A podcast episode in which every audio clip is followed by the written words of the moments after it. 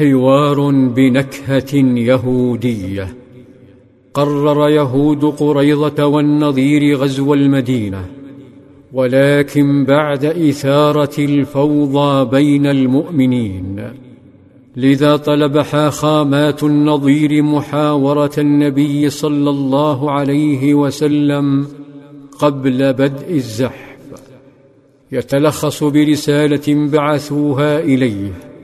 يقولون فيها اخرج إلينا في ثلاثين رجلا من أصحابك ولنخرج في ثلاثين حبرا حتى نلتقي في مكان كذا نصف بيننا وبينكم فيسمعوا منك فإن صدقوك وآمنوا بك آمنا كلنا.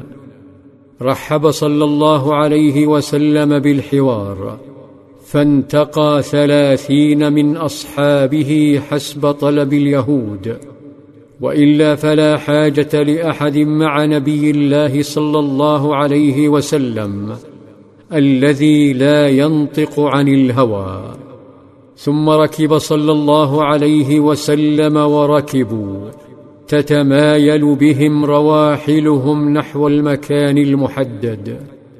كان الحاخامات على أحر من الجمر لكن لما رأوا الصحابة يصعدون مكانا مرتفعا مع قائدهم ورأوا إجلالهم له وخوفهم عليه واستعدادهم للموت بين يديه قال بعضهم كيف تخلصون إليه ومعه ثلاثون رجلا من أصحابه كلهم يحب أن يموت قبله فتشاوروا ثم أرسلوا رجلا وحملوه رسالة تتضمن تعديلا للقاء انطلق اليهودي نحو ذلك المكان المرتفع الذي يقف عليه النبي وأصحابه ولما وصل قال للنبي كيف تفهم ونفهم ونحن ستون رجلا؟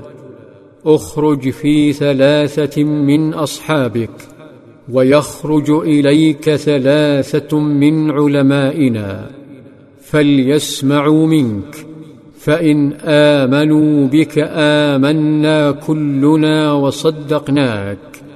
وافق صلى الله عليه وسلم فعاد اليهودي إلى حاخاماته يخبرهم بموافقته فتهللت وجوههم ودبت بينهم حركة مخيفة. انتقوا ثلاثة من الحاخامات الأقوياء ثم أعطوهم خناجر.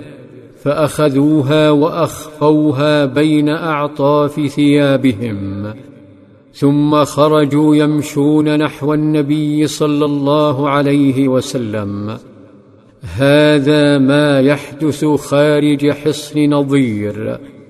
أما داخل الحصن وقبل ساعات فتقف يهودية مع فتى تثق به.